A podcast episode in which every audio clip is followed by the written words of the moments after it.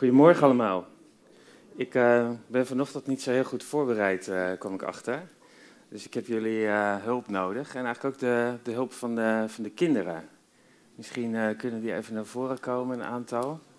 Ik ben namelijk op zoek naar een, een 2-euro-muntstuk. Ik heb hier een aantal 2-euro-muntstukken.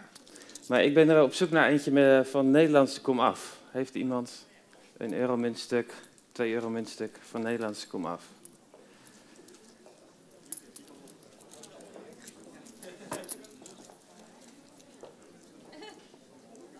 Iemand?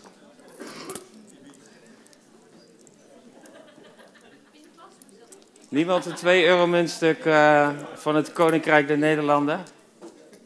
Echt niet? Is het al zo erg? Duits? Ja, ik heb hier ook van alles. Ik heb er ook eentje met een soort met van, lijkt wel een kruis. Maar, nou ja, dat is jammer. Maar gelukkig heb ik, de, heb ik een foto. Want wat staat er namelijk op, dat, op het Nederlandse muntstuk? Daar staat uh, God met ons, staat erop. En um, vroeger um, hadden we in Nederland uh, gouden en zilveren munten. En daar stond uh, Si Deus no biscum quius contra nos, stond daarop. Ik weet niet of dat helemaal goed uitspreek. Maar dat betekent, zo God met ons is, wie zal tegen ons zijn? Dat is eigenlijk heel gaaf, hè? dat we hele diepe christelijke wortels hebben in Nederland. Um, maar wie van de kinderen um, vindt dat hij genoeg zakgeld krijgt? ja, Feline, heb, heb jij genoeg zakgeld? dat is goed om te horen. Ik heb hier een aantal uh, euromunten. Deze week krijg je meer zakgeld. Dus kom maar halen. Alsjeblieft. Alsjeblieft. Zijn er nog meer kinderen die uh, extra zakgeld willen?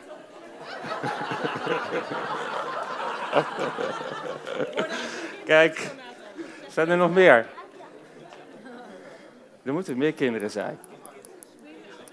Of studenten. Kijk eens, alsjeblieft. Nog meer kinderen. Er zijn er meer, hè? Er zijn er echt meer. Ik, ik hou gewoon over, wat een overvloed. Geweldig.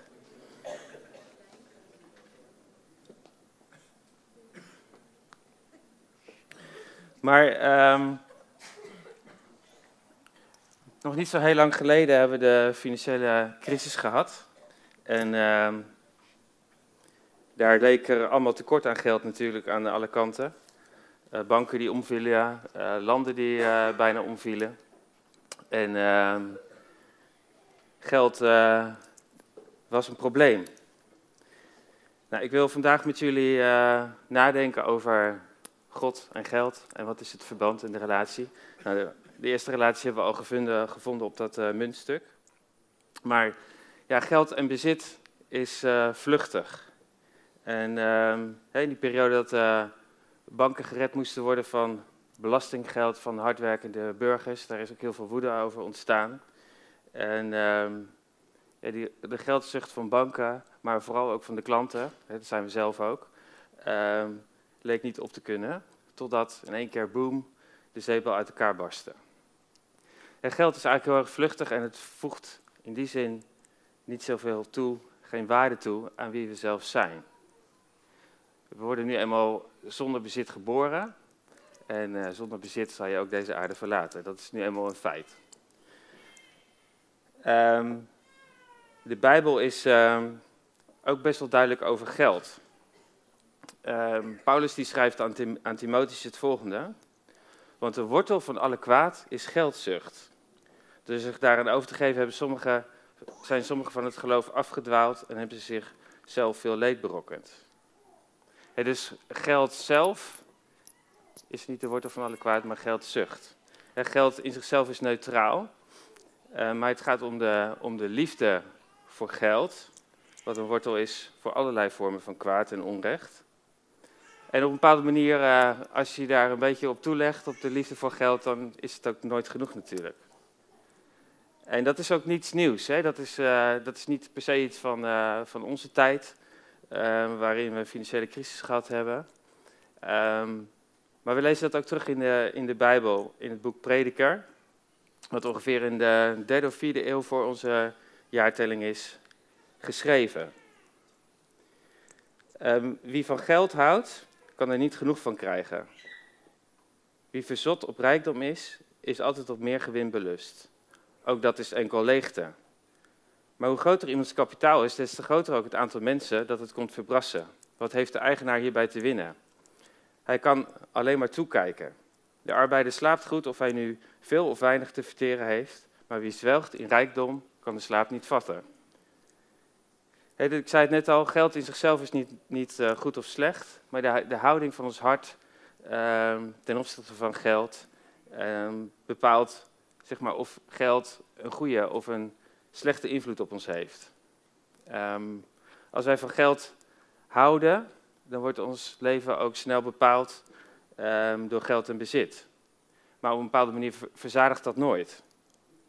En geld brengt ons uiteindelijk ook geen vrede en rust. En prediker laat hier zien dat het eigenlijk ook een hele hoop zorgen met zich meebrengt. Um, en wie geld lief heeft, die um, zal altijd meer willen hebben. Het is uh, nooit genoeg. Maar wat is dan wel een goede houding ten opzichte van geld? Um, het mag duidelijk zijn dat het ook wel handig is om enige financiële middelen te hebben, toch? Dat helpt. Um, maar laten we daar eens wat verder naar kijken. Wat zou jij doen als je heel veel geld zou hebben?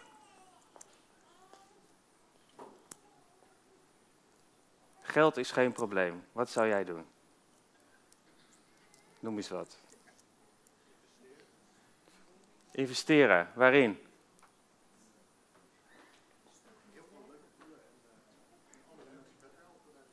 Heel veel leuke? Ah ja, bedrijfjes opstarten. Ja. Andere? Geen bitcoin. Oké. Andere, wat zou jij doen met je geld? Ja, in, in microkredieten. Microkredieten, ja. Andere mensen die geen geld hebben, daar wel kunnen beginnen. Ja, zeg maar om een stukje armoede op te lossen. Ja, ja. Andere, ja. Geld weggeven, echt waar. Aan arme mensen. Wauw, gaaf. Ik zie daar nog een vinger.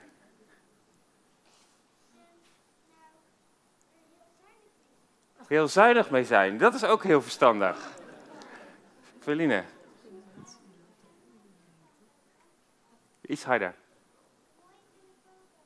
Een mooie telefoon kopen. ja, dat kan, ik me, dat kan ik me ook voorstellen. je hebt 2 euro uh, extra zakgeld nu. Hè? dus moet nog even doorsparen. Het schiet al lekker op. Maar um, Abraham Lincoln, dat is een uh, Amerikaanse president geweest, moet ik zeggen. Die zei het volgende. Als je het karakter van een mens wilt leren kennen, moet je hem macht geven. Um, dus geld is een vorm van macht. Dus we hebben net uh, kunnen zien zeg maar, wat er in het hart is van de, van de mensen die we net gevraagd hebben. Hè? Dus als je onbeperkte middelen hebt, dan komt vanzelf naar boven um, wat je graag zou willen vormgeven. En op zich is dat natuurlijk niet, niet slecht, maar uh, kennelijk zit daar dus een drijf. En geld die faciliteert die drijf.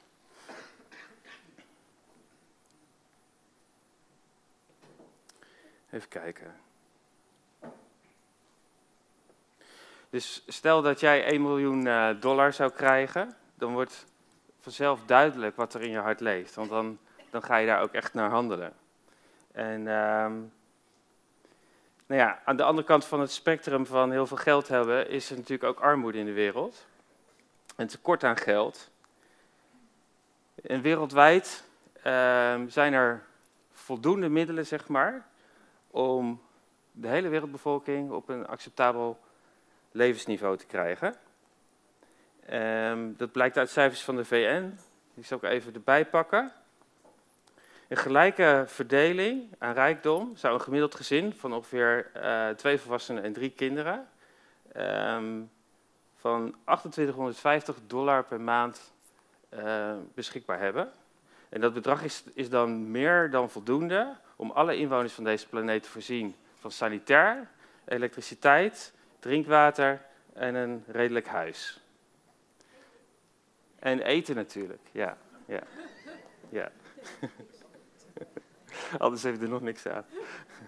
En toch uh, beschikt eigenlijk 1 op de 3 van de wereldbevolking niet over uh, basis sanitair, 1 op de 4 niet over elektriciteit, 1 op de 7 leeft in een sloppenwijk en 1 op de 8 heeft honger en 1 op de 9 heeft geen gezond drinkwater tot zijn beschikking. Dus geldzucht is een wortel van heel veel kwaad en onrecht in deze wereld. En de vijand die probeert eigenlijk aan de ene kant mensen vast te zetten uh, en te verleiden met rijkdom. En aan de andere kant mensen vast te zetten in een systeem van armoede en tekort. Dus uh, armoede en geldzucht zijn op een bepaalde manier twee kanten van dezelfde medaille.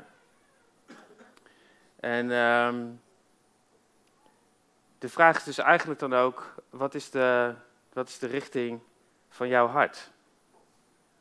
Ben je onderweg van minder naar meer geld en nog, uh, nog eens een keer wat geld in het potje stoppen, zodat je uh, voorraad geld zeg maar, toeneemt in je leven?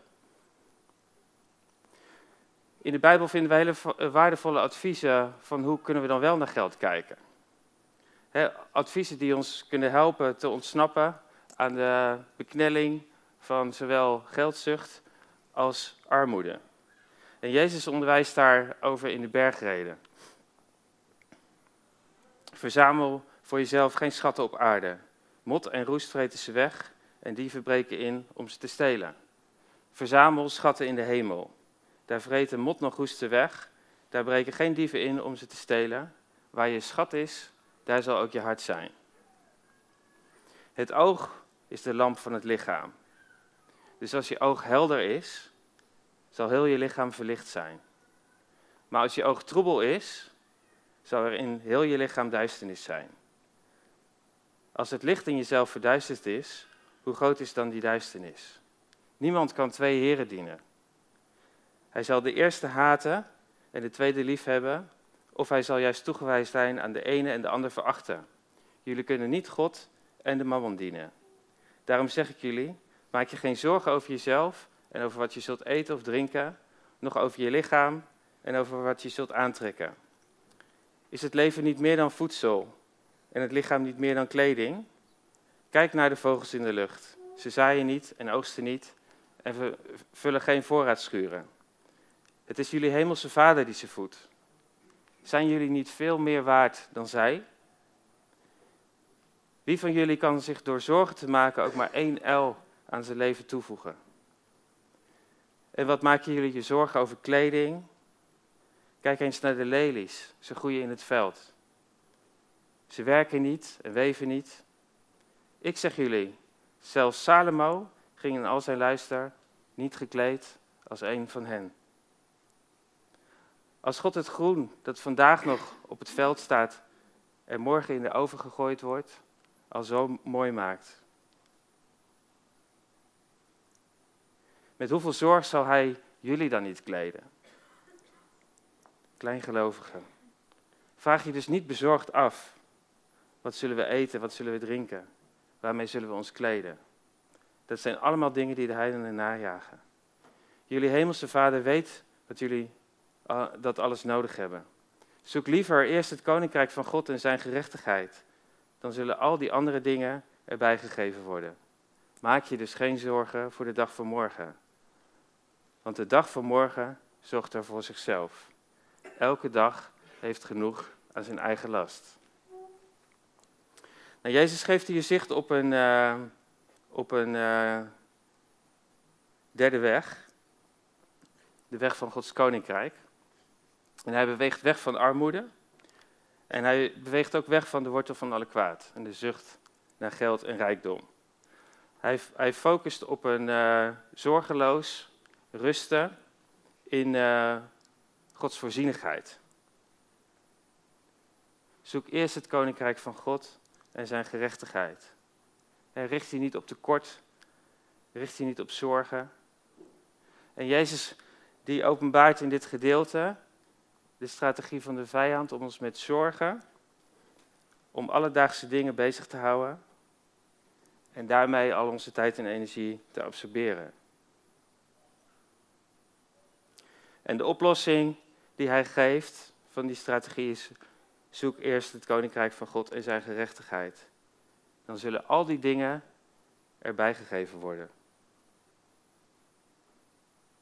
Dus Jezus vraagt ons zeg maar, om bezig te zijn met de dingen van zijn Vader, de dingen van Gods koninkrijk. Hij vraagt ons om gerechtigheid te zoeken. En wanneer we dat doen, dan herstelt Hij de orde van de hemel in ons leven. Alle andere dingen die we nodig hebben, die krijgen we er, erbij. We hoeven niet naar te streven. We kunnen rusten in zijn ruimhartige liefde. En het is in die zin ook een, een krachtige belofte die Jezus daar doet, namens zijn Vader. En dat legt op een bepaalde manier bij ons een vraag neer. Ehm, wil je daarvoor gaan? Geloof je dat? En durf je het risico te nemen dat het ook echt uh, waar is?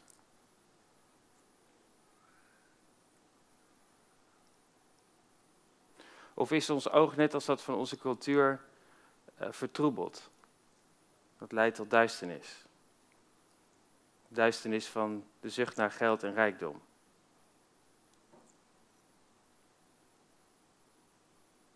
Maar hoe geven we dat, dat zoeken naar Gods koninkrijk um, en zijn gerechtigheid, hoe kunnen we dat vormgeven? Ik denk dat een van de manieren om dat te doen, is door um, wat jij net zei, geld weg te geven, vrijgevigheid. En Jezus onthult in dit tekstgedeelte um, de strategie van zijn vader om de bedoelingen van de koninkrijk van de, van de vijand te ondermijnen. Laat me dat verder uitleggen. De strategie achter geldzucht is grofweg de ene helft van de mensheid gevangen te houden in armoede en de andere helft in uh, zucht naar rijkdom. En mensen in armoede hebben onvoldoende middelen om zorgeloos te leven en een zinvol bestaan op te bouwen. En aan de andere kant probeert hij mensen fulltime bezig te houden met het vermeerderen van bezit en macht. En dat gaat maar al te vaak ten koste van die eerste groep. Je ziet dat in, uh, regimes die uh, corrupt zijn door allerlei omkoping en zo. Of regeringen en dictators die een systeem van armoede in, intact houden uit angst om macht of geld, rijkdom te verliezen. Maar zowel armoede als rijkdom, de mammon, zoals Jezus dat noemt, zijn instrumenten van dezelfde geestelijke macht. Hetzelfde vijandelijke systeem. Wat ons bij de, de voorzienigheid van de Vader weg wil houden. Het is een vijandelijk systeem dat onze, onze zorgeloosheid um, en ons vertrouwen op de voorzienigheid van de Vader uh, ja, kapot uh, probeert te maken en wil roven. En het, het is ook geworteld in een, in een bepaald denken van tekort. de, als je tekorten hebt ervaren in je leven, dan kan natuurlijk een bepaalde angst ontstaan dat, uh, dat je opnieuw tekort zal hebben. Maar God wil voorzien in wat wij nodig hebben. Dus misschien niet altijd helemaal precies wat we ook graag zouden willen, maar wel voldoende voor wat we nodig hebben. En daarnaast leven we natuurlijk ook in een cultuur die ons allerlei tekorten aanpraat. En de, de vraag is natuurlijk ook van in hoeverre luister je daarnaar. In de reclame-industrie gaat ontzettend veel geld om. Dat is natuurlijk ook met een reden, omdat het, nou eenmaal werkt. de reclames gaan in op uh, bepaalde behoeftes die je wel zou moeten hebben, maar die je misschien wel helemaal niet hebt. Maar als je ze vaak ziet, dan ga je ze toch krijgen. Gek is dat. En op een bepaalde manier ga je dan je levensstijl veranderen en ga je aanpassen. En het denken in tekort zegt dat het niet snel goed genoeg is. Het is vaak heel subtiel. En daarom ook weer nooit genoeg. Jezus zegt, luister liever eerst, of eh, zoek liever eerst het koninkrijk van God en zijn gerechtigheid. En dan zullen alle andere dingen je gegeven worden. De gerechtigheid van het koninkrijk van God in, in financiële zin bestaat dus uit vrijgevigheid. En dat is een systeem wat bedacht is door God zelf. Een, een eigenschap van zijn karakter. God is liefde, hij is vrijgevig. En hij, vraagt ook om aan ons, zeg maar, om met de beperkte middelen die we hebben, op hem te lijken. En onze financiële middelen in te zetten um, om te geven. En op die manier de, de bolwerken van de vijand, van tekort, um, armoede, geldzucht, um, ja, neer te halen. Mijn scherm die lokt even.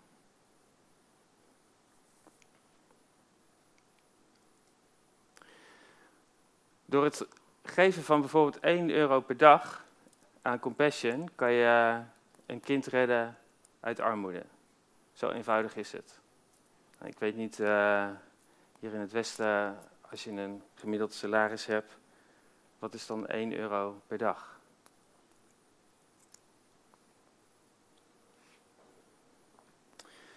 Er is ook wel een uh, verschil nog tussen, uh, tussen vrijheid en ongebondenheid aan geld, denk ik. Hè, als je ehm, genoeg hebt, dan ben je niet meer uh, gebonden aan, aan tekort. Maar dat wil nog niet zeggen dat je dan ook vrij met geld om kan gaan. En eigenlijk geldt dat voor de meeste mensen zoals we hier zitten. We leven in een rijk land, we hebben uh, best wel wat uh, welvaart. En we leven in vergelijking uh, met andere landen, leven we echt in de top 10 van rijkste landen.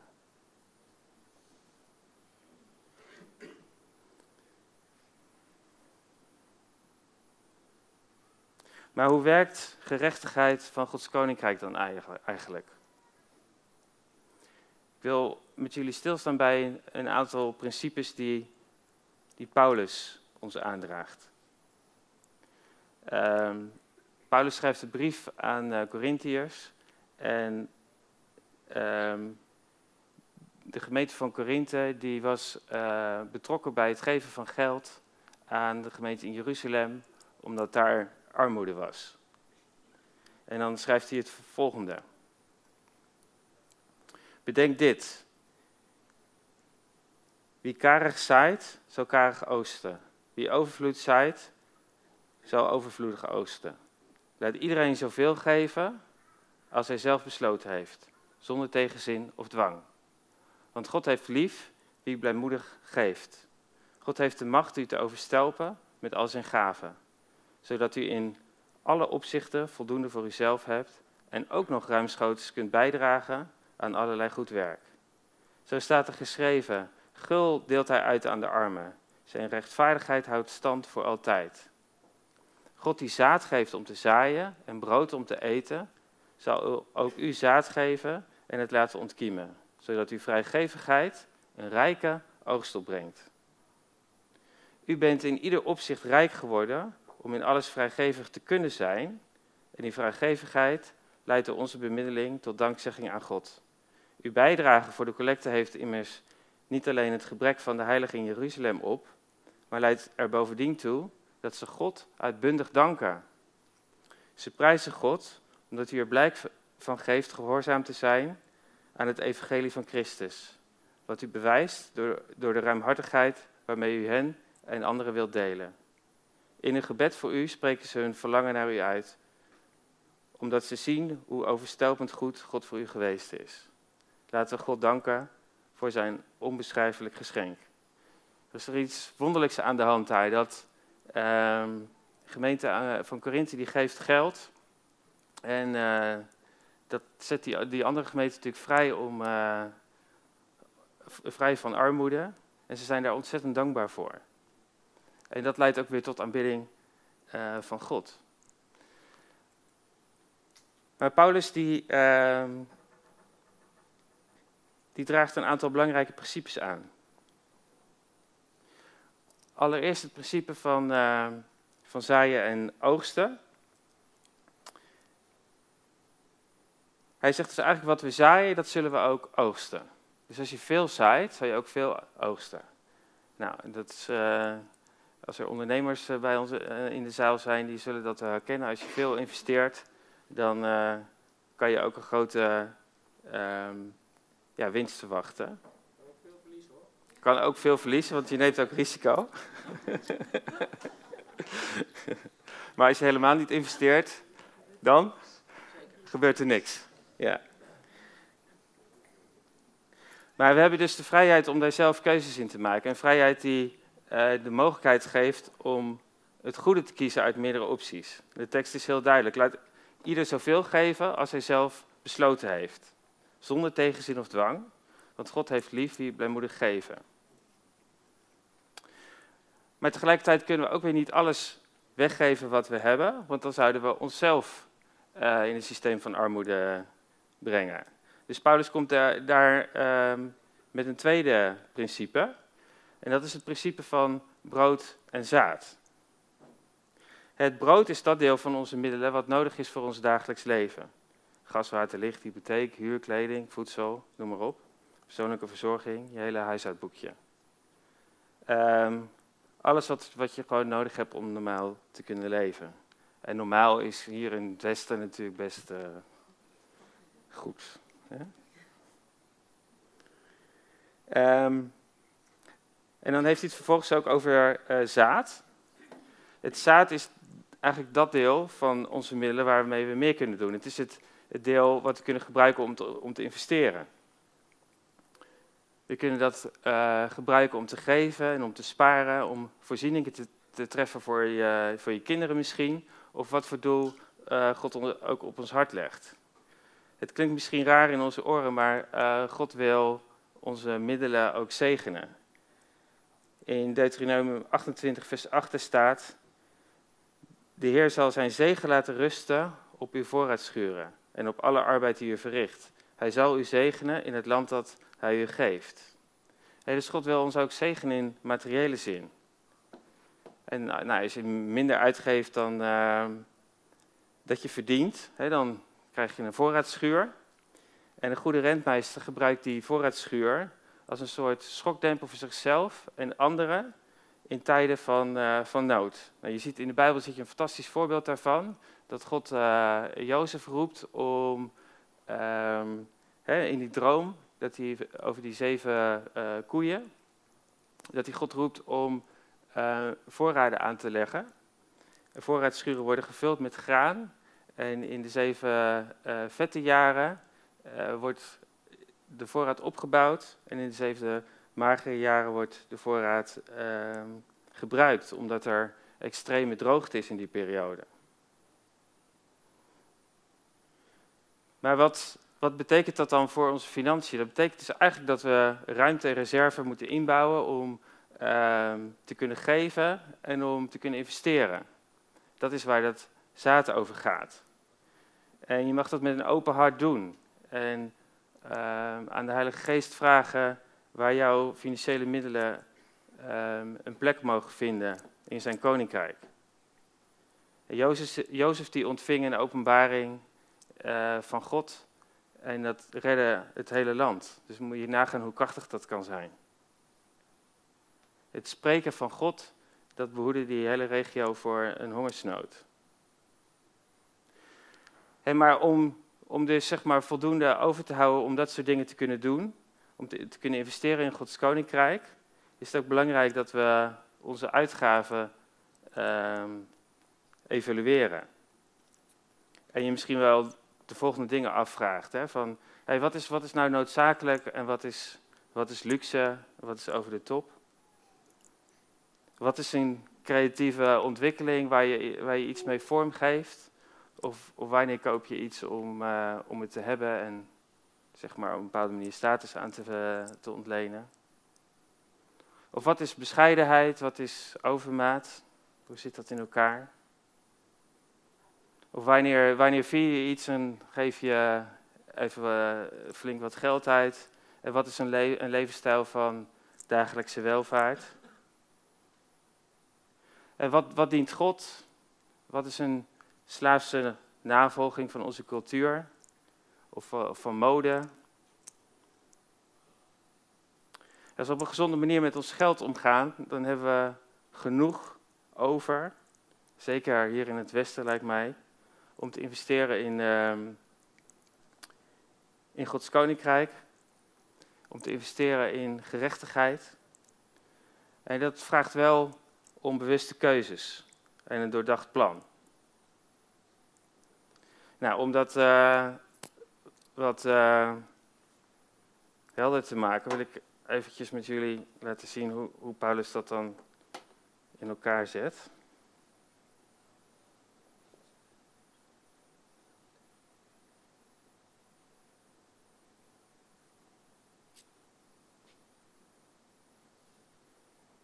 Nou, laten we een grafiekje tekenen. Stel dat dit jouw, uh, jouw huidige inkomen is. Dan is dit zeg maar even de tijd. En dit zijn de, de euro's. Op een gegeven moment ga je misschien wel meer verdienen. Hè? In januari geweest, heeft iemand nog een loonsverhoging gehad? Ja? Ja, jullie doen het goed. Hier, loonsverhoging. Ben je, ben je dan ook meer gaan uitgeven? Alles is duurder geworden. Oké, de kosten gaan omhoog. nou ja, volgend jaar krijg je weer meer, ja?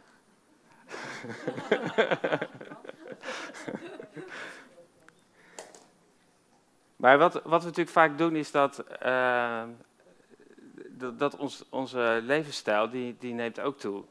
En hè, ik bedoel, er zijn natuurlijk ook uh, gewoon kosten die, uh, die je moet maken. Hè? Ik bedoel, als je, als je kinderen krijgt, nemen kosten toe. Als je uh, het, het, leven kost, gaat dan meer geld kosten. Maar je kan ook zeg maar, proberen je, je levensstandaard gelijk te houden. En wat je, wat je overhoudt, dat wordt dan steeds groter.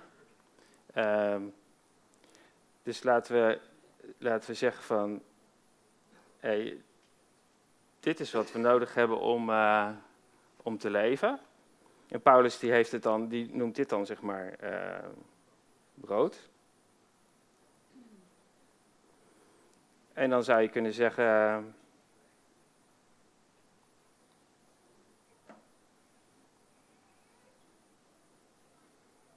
even kijken, doen we dit blauw. Is dit het zaad?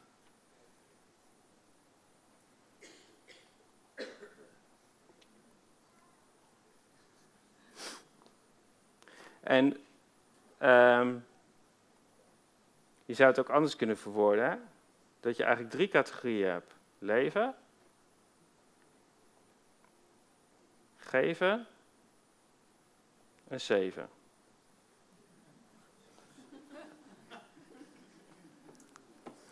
En als we, als we steeds onze levensstijl aanpassen. Ik zeg helemaal niet dat dat verkeerd is hoor, maar ik probeer even jullie uh, mee te krijgen, dan, uh, dan kan je zeggen van ja, ik kom hier nooit aan toe. En dan, is dat, uh, dan heb je dus eigenlijk tekort. Zo kan je dat dan ervaren. Hè? Het geld is weer op, het eind van de maand.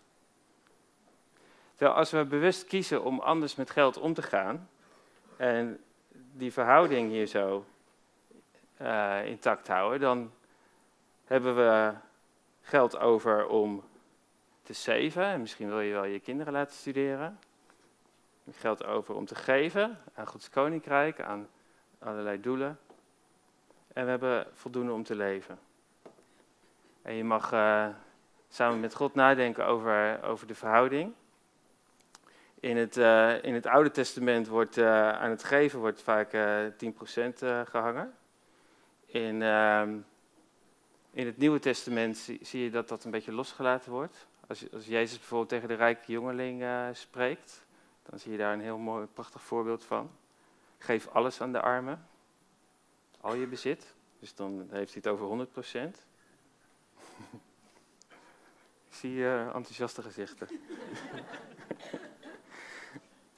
en Paulus, Paulus noemt, uh, hè, laat ieder in zijn hart beslissen ehm, wat genoeg is. Maar denk, denk er eens over na. Hoe werkt dat in jouw leven? Hoe ga jij uh, met geld om? Hoe ga jij uh, om met die drie categorieën in je leven? Goed, gaan we even terug naar de, naar de PowerPoint.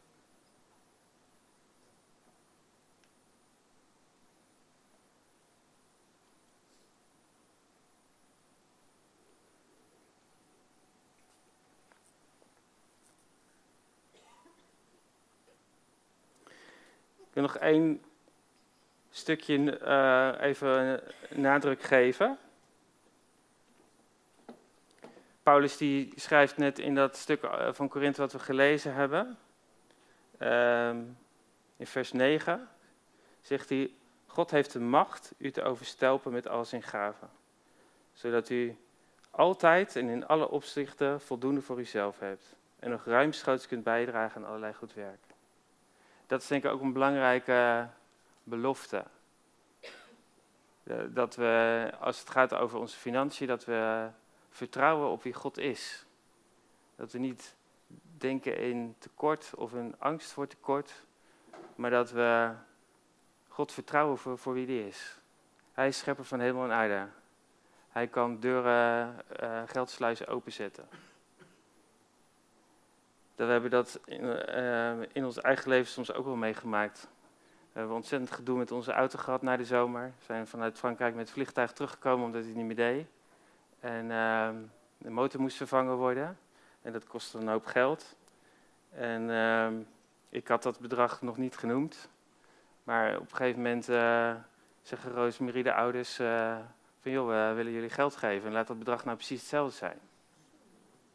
Daarnaast moest, daarna moest de turbo nog vervangen worden en daar werkte het dan weer niet. en dat was ook deur.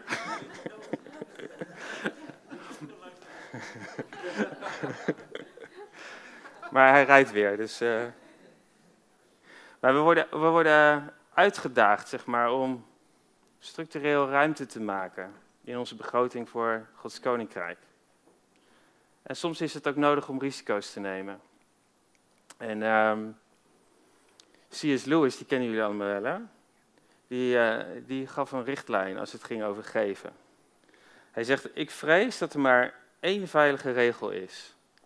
En dat is meer geven dan dat we missen kunnen. Als we onszelf niets hoeven te ontzeggen om te kunnen geven, geven we eigenlijk te weinig. Nou. En een andere, Maarten Luther, die, uh, die had het erover dat er drie bekeringen nodig zijn. Die van het hart, die van het verstand en die van onze portemonnee. Die vind ik ook wel interessant. En daarbij zei hij nog dat de bekering van de portemonnee zeker niet de makkelijkste is. Maar ik denk dat dat bij jullie anders is. Toch? Goed. Um, tijd om het af te ronden. We hebben vandaag gekeken naar wat, uh, wat geld en God eigenlijk met elkaar te maken hebben. He, door geld en macht wordt uitvergroot wat er in je hart is. En komen de, ja, op een bepaalde manier de werkelijke drijfs naar boven. En we worden uitgedaagd om die wortel van alle kwaad, geldzucht, om die uit ons leven weg te doen. We worden uitgedaagd om ons geen zorgen te maken over wat we nodig hebben. En God nodigt ons uit om te rusten in zijn voorzienigheid en te vertrouwen op Hem. zoek liever eerst het koninkrijk van God en zijn gerechtigheid en al het andere zal erbij gegeven worden. wanneer we dat doen, blijft er ook tijd, geld en energie over voor Gods koninkrijk. En onze focus zal veranderen. En door vrijgevigheid wordt aan de ene kant het systeem van armoede en tekort ontbonden. En krijgt aan de andere kant uh, de wortel van alle kwaad geen ruimte. Het mes snijdt dus aan twee kanten. zowel de gever als de ontvanger worden vrijgezet. En de gerechtigheid van Gods koninkrijk in financiële zin krijgt dus gestalte door vrijgevigheid. En vrijgevigheid bouwt daarin Gods koninkrijk op. En de vraag eh, die ik ook heel duidelijk vanochtend bij jullie wil neerleggen, is van wil jij daarin meebouwen? En een hele hoop van jullie doen het al. Dus je, kan in financiële zin meebouwen aan Gods koninkrijk. Um, dat kan ook in deze gemeente door geld te geven aan deze gemeente. Je kan, ik noemde net Compassion, je kan geld geven aan Compassion en zo zijn er natuurlijk nog andere, andere doelen. Gods koninkrijk is, uh, is groot. Maar laten we samen Gods koninkrijk bouwen. Laten we samen ook dragen en onze financiële verantwoordelijkheid daarin nemen. Amen. Vader, dank u wel dat u een God bent die ons wilt zegenen. Een God die van ons houdt, die het goede met ons voor heeft. Vader, dank u wel dat u uh, ons vrij wilt maken van ja, de, de, de macht die geldzucht kan hebben. En vader, dank u wel dat u ons ook vrij wilt maken van armoede. In wat voor zin dan ook. En Heer, wilt u komen met uw Heilige Geest en wilt u, wilt u ons aanraken. Wilt u ons hart openen, waar wij betrokken kunnen zijn in uw koninkrijk, ook in financiële zin.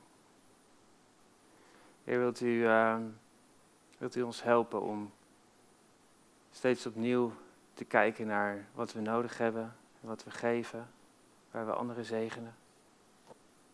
En Heer Jezus, dank u wel dat u uh, ja, de, de, mensen uit, uit uw tijd ook zo leiden in het, in het lijken op, uh, op, op uw vader. Dat fantastische hart van vrijgevigheid. En Heer Jezus, dank u wel dat u alles gegeven heeft. Dat u uw leven heeft gegeven.